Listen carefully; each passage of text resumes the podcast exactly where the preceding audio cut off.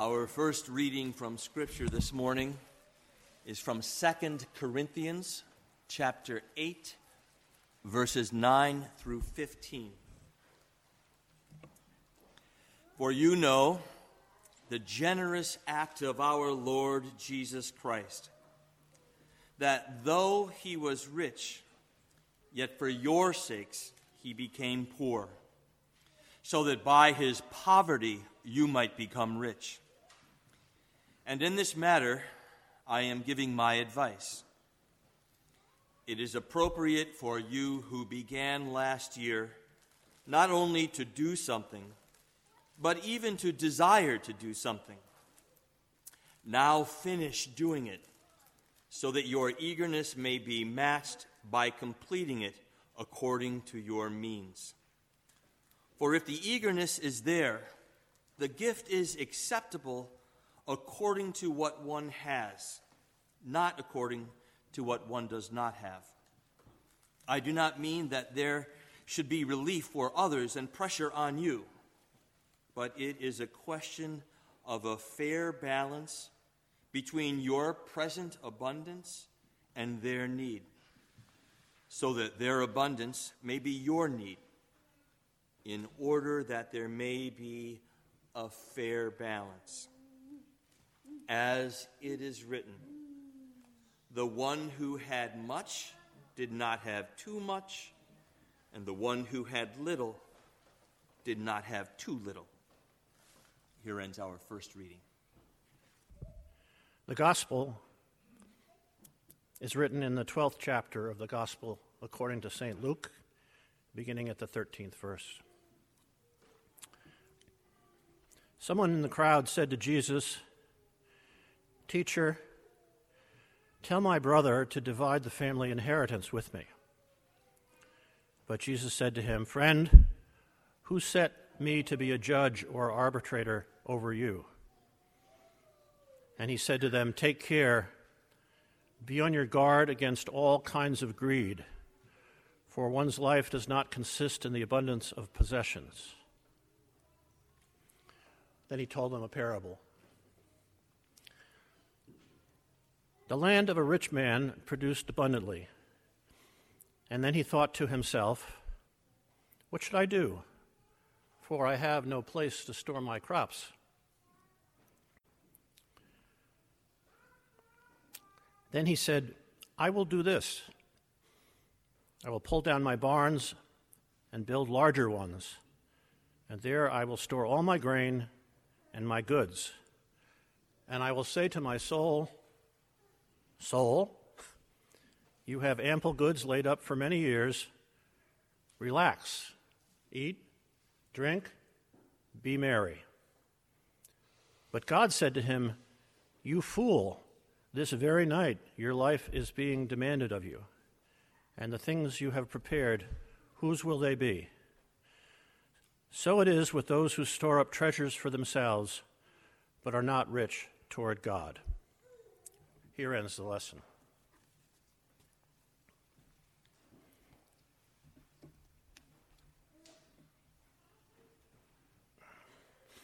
Will you pray with me?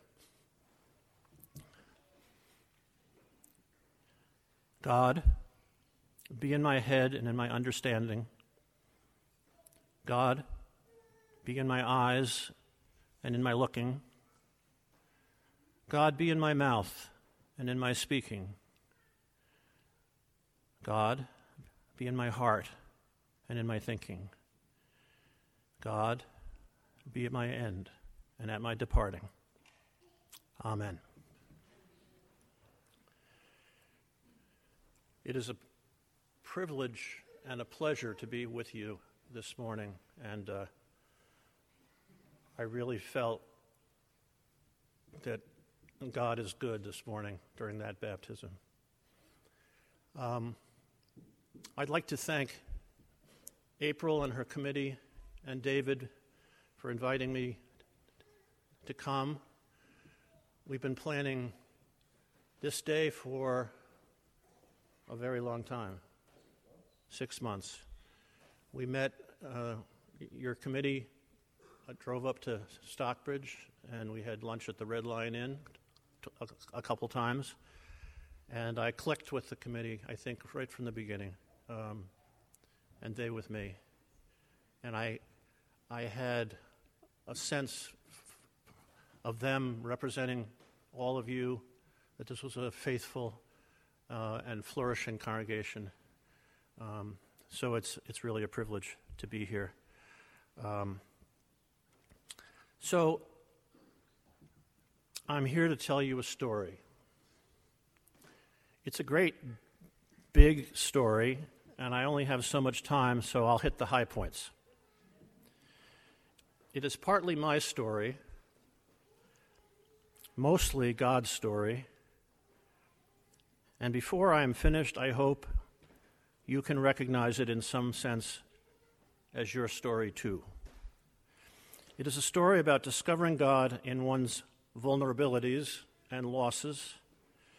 It is a story about grace and gratitude and generosity. It is a story of reversals. The story I want to tell you today begins 19 years ago on the 5th of August, 2000, when I had a catastrophic bicycle accident and hit my head and suffered a traumatic brain injury that left me profoundly disabled for many years. And I had, as a result of my traumatic brain injury, a decade of very poor health, including suffering a severe clinical depression. Because of my accident and illness, I suffered a series of losses. In addition to my health, which I lost, I had to give up my pastorate, which I loved. And I lost all at once my job, my vocation, my community, and my home, since I lived in a parsonage. And I want to apologize to Martha for having to hear this story one more time after having lived it. Um, but we did have some hard years. And then something quite remarkable happened. I got better. I went off my medications. I was no longer a depressed guy with a brain injury, just a guy with a brain injury, which I can assure you is a big improvement. And gradually, even my brain improved some. I mean, here I am, right?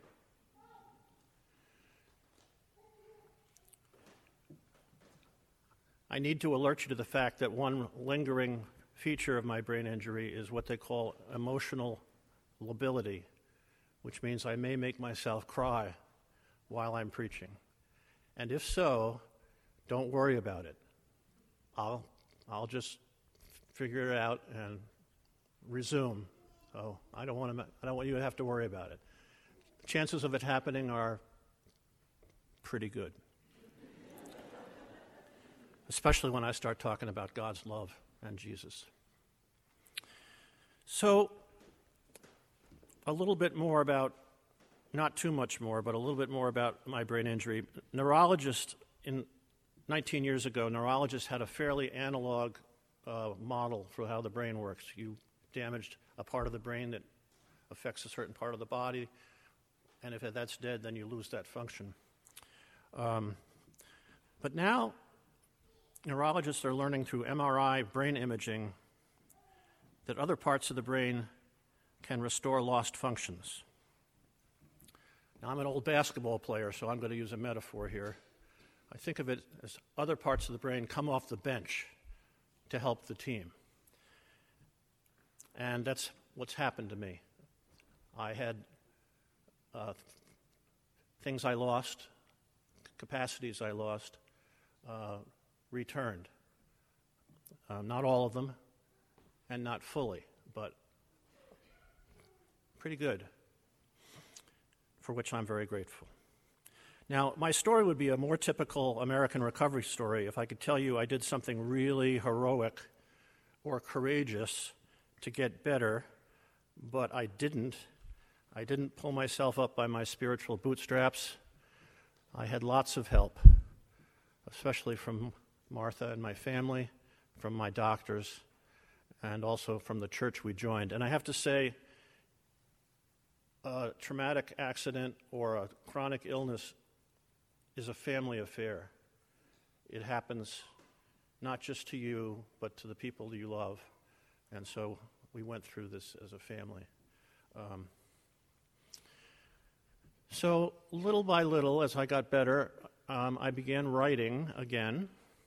Um, I started writing hymns, something I never had done before. I think my wiring in my brain got scrambled, and uh, in the midst of my worst depression, I, after a sleepless night, because one of the things I lost was my sleep, I'd wake up in the wee hours of the morning and just write a hymn. And sometimes they came totally in, I just wrote them down, it's like automatic writing, in meter.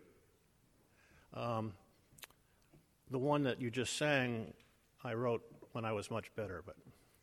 Um, so I started writing again and preaching again, little by little, and then something, um, something I couldn't have done before. And my daughter, Rebecca, is a United Church of Christ pastor. Um, she was ordained right down the street here in Westport at Greens Farms Church, where she was the associate. Um, she went to Yale Divinity School, and David was her teacher. Uh, it really is a small world, especially in the church. Um, her brother Andrew, who's 20 months older, works in the U.S. Attorney's Office in D.C. as federal prosecutor. I, I like to call them uh, justice and mercy, or law and gospel. Um, so, Rebecca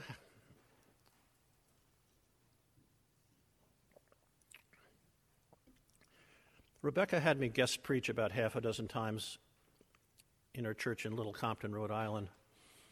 Um, and so she had her second child due in uh, May, and her deacons, she and her deacons asked me if I would preach uh, the 10 Sundays that she was on maternity leave.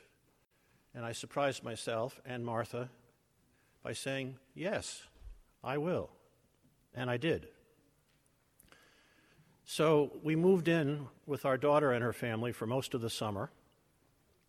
And I preached 10 sermons, which is something I hadn't done in 15 years and couldn't have done even a few years before.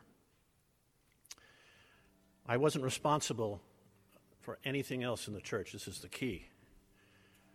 I had someone, there was no, no meetings, no pastoral care, no hospital visitation. Someone else did that. I was, I was laser focused um, on the preaching texts for Sunday. It was wonderful. I had a lot of fun. Then a strange and wondrous thing happened. The readings this summer from the lectionary were all from Luke. And I had been preaching from these texts for decades. I was ordained in 1975. Um, but I started to hear Luke's voice anew through the lens, I guess I'm mixing my metaphors, uh, the lens of my own loss, my own suffering, my own vulnerability. I begin to hear Luke. And this, this is one of the things I love about the scriptures. The scriptures don't change, but you change and the world changes. And old texts come alive in new ways and say new things that you need to hear. And I really heard Luke's voice. And guess what? Guess what the baby's name was? Wait for it Luke. And he was colicky, so I heard his voice too.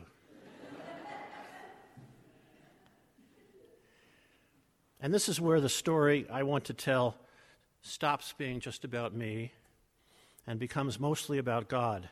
Because it seemed to me totally clear that Luke's description of Jesus' ministry from beginning to end was directed at the underdogs, the broken, the vulnerable, the last, the least, and the lost of society.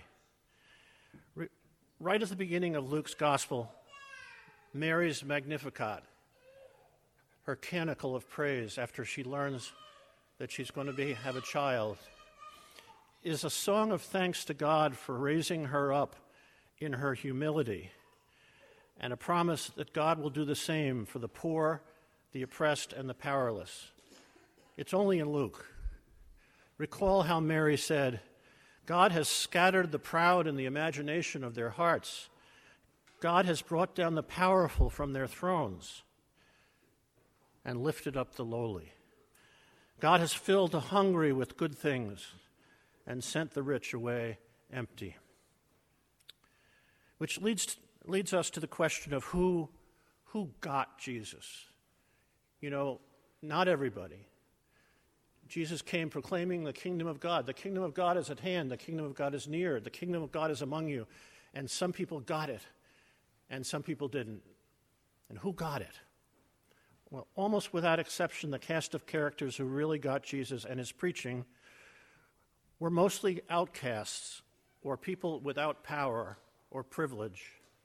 They were the, the poor, sick, shunned people like lepers who had to ring a bell when they came in the village so everybody could avoid them. Or rich, shunned people like tax collectors, like Zacchaeus, who were hated. They were widows, deprived of their status in this patriarchal society when their, when their man died. Or orphans, same thing. Or women in general, or children. The most vulnerable, many of them are still the most vulnerable in our society to this day. These were the underdogs of the world. And Luke implies, and this is what I heard this summer Luke implies that only those who get in touch with their inner underdog can hear the gracious good news of God's vast, generous love that Jesus both preached and embodied. Only the people who need God get Jesus because they know they don't have the personal resources um, be it in privilege or in health or in wealth or social capital, to live fully whole. And this summer I preached on this parable of the rich fool who built bigger barns to hold his accumulated wealth. And you may have noticed that Jesus concludes the parable with these words But God said to him, You fool, this very night your life is being demanded of you and the things you have prepared, whose will they be? So it is with those who store up treasures for themselves, but are not rich toward God. And I've preached in this text a number of times, uh, probably mostly on stewardship Sundays.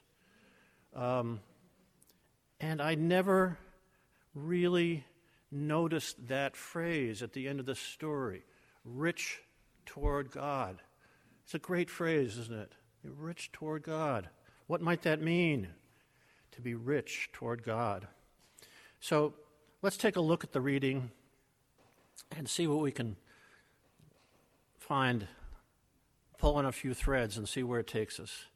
The reading begins with a dispute between two brothers over an inheritance.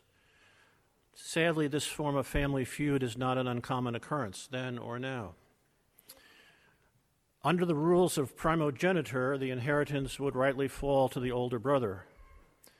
But the younger brother is greedy. Notice how Jesus refuses to arbitrate the dispute. After all, who can judge whose greed is better than, uh, than another person's greed? So Jesus warns them take care, be on your guard against all kinds of greed, for one's life does not consist in the abundance of possessions. And then he told them this parable about the rich farmer who kept building bigger barns to hold his abundance. Now, this story is also only told in Luke, but it's consistent with everything Jesus ever said about wealth and greed. And as we listen to this story, let us be careful not to dismiss this farmer too quickly as a fool. For if we turn him into a caricature, it is all the more reason, all the more easy for us to dismiss him rather than seeing something of ourselves in him. After all, was this acquisitive farmer really so bad? Jesus doesn't portray him as a monster. His prosperity didn't come from theft or graft. He's not Bernie Madoff pillaging the retirements of thousands, or Big Pharma that helped create the opioid epidemic to profit off the suffering of others. Jesus says nothing about him mistreating any of his workers or exploiting them. There is no dishonesty or criminality here, just prosperity. Sun, soil, and rain have collaborated to make him rich. He seems to be a careful and conservative fellow. You know people like him. Perhaps you are one. He isn't a bad man. So what is he? He's a fool, says Jesus. And what makes someone a fool? Well, one good definition of a fool is we all make mistakes, but a fool persists in them. And what is this man's persistent mistake? His folly is that he lives for himself. Notice how he talks to himself. He plans for himself. He congratulates himself, he even talks to his soul, saying, Soul. In other words, he lives completely for himself it never occurs to him that the brief candle of his life could be snuffed out at any time, and then it is. His sudden death proves him to have lived as a fool.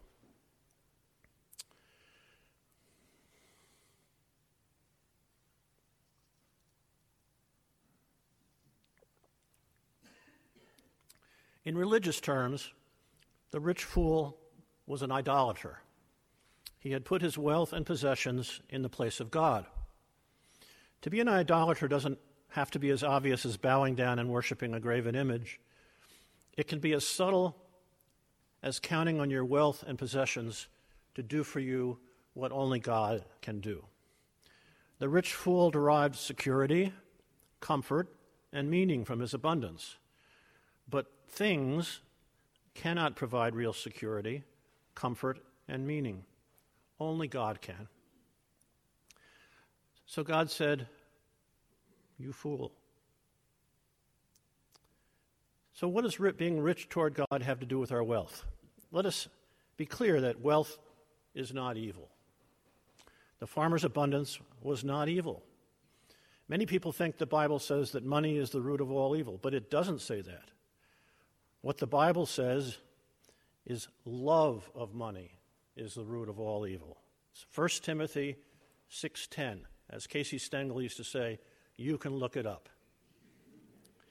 And Jesus didn't quite say you can't serve God and money, even though that's the way the New Revised Standard Version translated. But you old timers who grew up in the King James Version know what Jesus really said. You can't serve God and mammon. And who is mammon? Mammon is the God, small g, of money, the personification of money, not money per se. It's an idol, a false God. It is love of money, the worship of money, that endangers the soul, not money itself. Money is neutral, neither good nor evil. Money is an instrument, it's what we do with it that counts. Whatever abundance we have is a gift of God to be used for the purposes of God. That was what made the rich farmer a fool. He thought all he had was his to use for himself, to store and to save. And he did nothing with it. In the end, he had nothing to show for it. He missed his opportunity to be rich toward God. Now, you and I, like the farmer, are rich by accidents of weather, geography, and history. If you were born in Ecuador or South Sudan, the chances are exceedingly slim that you would be born rich. And many of the people who want to immigrate to America today merely want better for themselves and for their families, just as many generations of Americans have since the founding of our nation. That's who we are. But most Americans don't think of themselves as rich. there is always somebody richer. Well, I may be a little rich, but look at Joe down the street. Um, but notice how our cars and houses get bigger and bigger, and things that were once considered luxuries are now considered necessities. Are we any happier than we were before we had 35 different kinds of olive oil to choose from at the grocery store? Ask any elder who lived through the Great Depression if they feel that our nation feels better, stronger, more unified today than it was then during some truly hard times, or if people today seem happier and more at peace with themselves. Today we have incredible abundance, but we also have poverty and drugs and gated communities. What does it profit us to gain the whole world and lose our soul? So, has our abundance really been that good for us? Not to even raise the question of whether it's good for the world.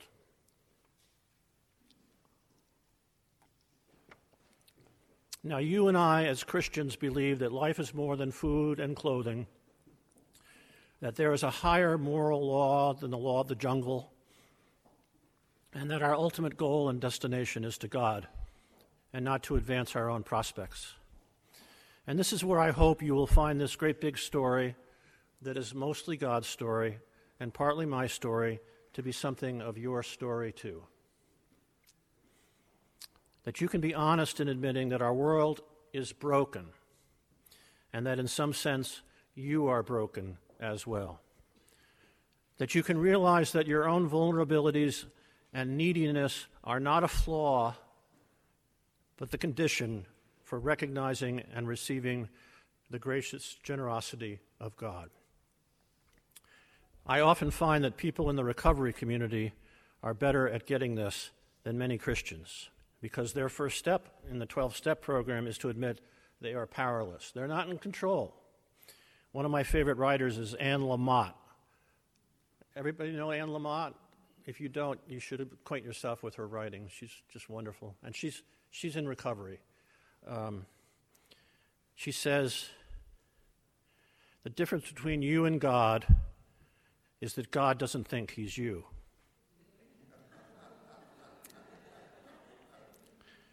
she also writes, The desperate drive to own and control in order to fill our psychic holes, to relieve anxiety, fix difficulties, and cauterize old wounds takes root at an early age and is doomed.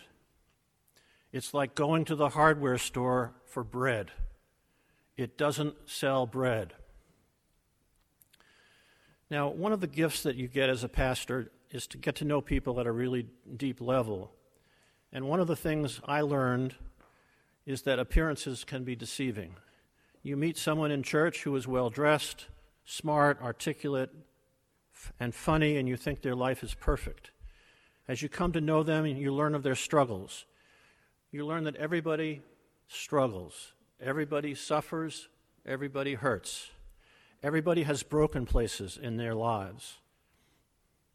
A couple I knew very well had a son who had just graduated from an Ivy League college and soon after developed schizophrenia and ended up living with them for most of the rest of their lives. I've had very, very successful congregants on the cover of Forbes magazine who struggled with heartbreaking family issues. And I've seen again and again how coming honestly to terms with one's brokenness and vulnerability can lead to deeper faith and greater gratitude. What Jesus meant about being rich toward God was about living a life of generosity because God has been so generous to us. The re- proper response is to be grateful to God and generous to others. These early Christians saw Jesus' death on a cross as a life saving act of love on behalf of God. We see this in Paul's admonition about generosity in his second letter to the Corinthians, when he said, For you know the generous act of our Lord Jesus Christ, that though he was rich, Yet for your sakes he became poor, so that by his poverty you might become rich. Jesus, of course, was not worldly rich, but he was rich in sharing God's divinity, and his self emptying sacrifice was the ultimate solidarity with broken humanity. Jesus himself became a nobody so that all the nobodies of the world could know they were loved as beloved children of God. Jesus, of course, is not only for the powerless and the poor, but he has a special affinity for them because he was one of them. And I'll tell you a secret generosity in giving your money to the church will make the church more important to you. That's true. Generosity in giving money to the church will make church more important to you. That's the way it works. Now, I have a friend who likes to bet on sporting events. And I am tempted by many things in life, I'll tell you quite truthfully, but gambling has never been one of them, possibly because I have some of my mother's Midwestern Methodist DNA. I just don't get gambling. I don't understand the attraction. So I asked my friend why he likes to gamble, and he said, It makes it more exciting when I have some skin in the game. And that got me thinking about what Jesus told the disciples where your treasure is, there will your heart be also. He didn't say where your heart is, there will your treasure be.